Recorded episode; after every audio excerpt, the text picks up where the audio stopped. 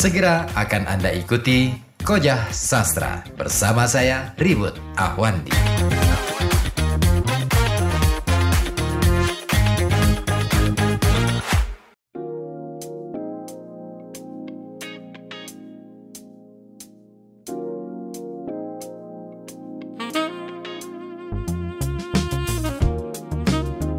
Di bagian awal karangan ini sudah dijelaskan mengenai usaha memberikan batasan-batasan sastra berdasarkan bentuk dan isi. Tampaknya kritik baru cenderung untuk membatasi sastra berdasarkan bentuknya. Prinsip-prinsip berikut ini akan lebih menjelaskan posisinya.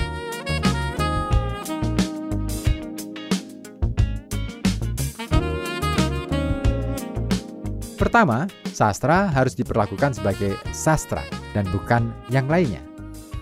Maksud prinsip pertama ini tentunya jelas bahwa tidak semestinya kita memperlakukan dan menghadapi karya sastra sebagai kitab suci, sumber sejarah, informasi mengenai cuaca, panduan peristiwa, dan sebagainya.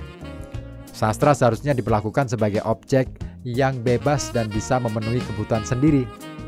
Karya sastra itu otonom dan adanya adalah demi dirinya sendiri. Artinya, maknanya tidak tergantung pada apa pun yang berada di luarnya. Dua konsep penting dalam mazhab ini adalah intentional fallacy dan effective fallacy.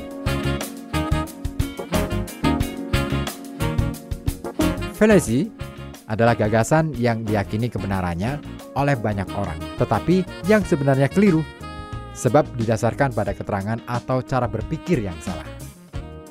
Anggapan keliru itu yang pertama itu dikaitkan dengan kebiasaan kita dalam menghubung-hubungkan karya sastra dengan maksud pengarang dalam menulis karyanya. Riwayat hidupnya, keadaan masyarakat ketika karya itu dihasilkan.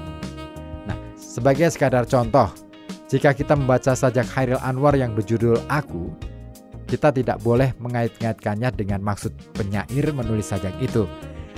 Tidak diperkenankan menghubungkannya dengan zaman penjajahan Jepang, masa ditulisnya sajak tersebut. Diharamkan juga mengukurnya dengan situasi sosial politik yang ada pada zaman penulisan sajak tersebut, dan sebagainya. Anggapan keliru yang kedua, efektif fallacy, menyangkut kebiasaan kita dalam menghubung-hubungkan karya sastra dengan dampaknya terhadap moral dan jiwa pembaca. Dalam membaca karya sastra, kita mempunyai kebiasaan untuk menghubungkan kandungannya dengan pengalaman dan keyakinan kita sendiri. Jika apa yang terkandung dalam karya itu sesuai dengan keyakinan agama kita, misalnya, kita cenderung menyukainya atau menganggapnya bagus. Kita juga suka menjadi terharu membaca karya sastra hanya karena kandungan karya itu mengingatkan kita pada pengalaman kita sendiri.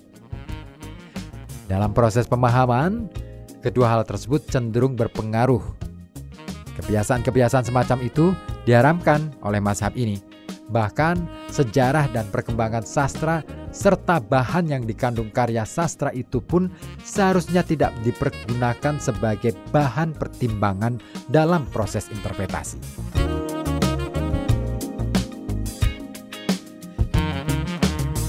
Prinsip kedua menyangkut prosedur yang penting dalam mazhab ini adalah pembacaan yang teliti.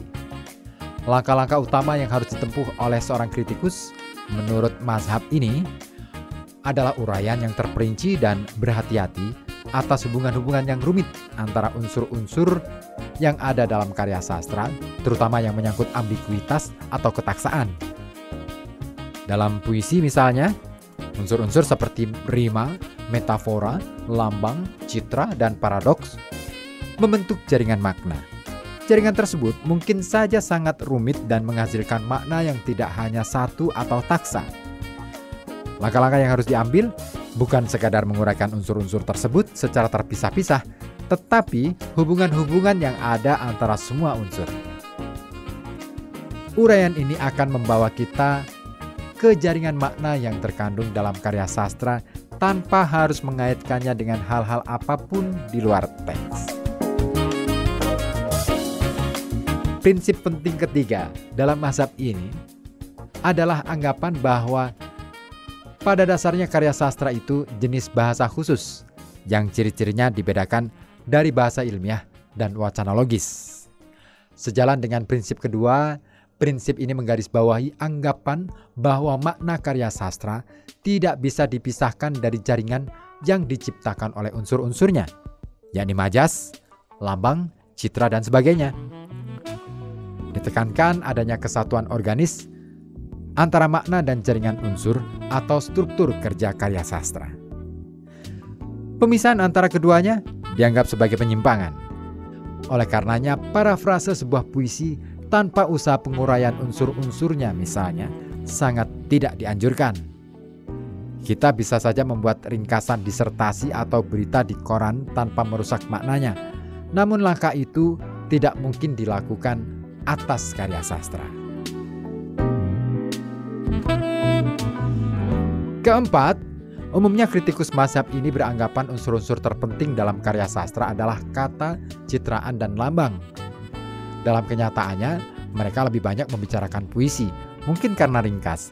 Tetapi pada dasarnya bagi mereka perbedaan antara puisi, novel, dan drama tidak begitu penting. Dalam drama dan novel, unsur-unsur yang harus dikaji tetap saja kata, citra, dan lambang, bukan terutama tokoh, alur, dan tema. Seringkali disebut-sebut bahwa unsur-unsur kebahasaan disusun di seputar tema pokok dengan maksud untuk menimbulkan tiga hal penting, yakni ketegangan, ironi, dan paradoks dalam struktur. Ketiga konsep penting dalam kritik baru ini merupakan penyelesaian atas kesimpulan dari kecenderungan pikiran dan dorongan-dorongan kejiwaan yang berbeda-beda, atau kesimbangan yang muncul dari kekuatan-kekuatan yang bertentang-tentangan. Dengan demikian, tidak peduli apakah karya sastra itu memiliki tokoh atau alur. Bentuknya berupa struktur makna.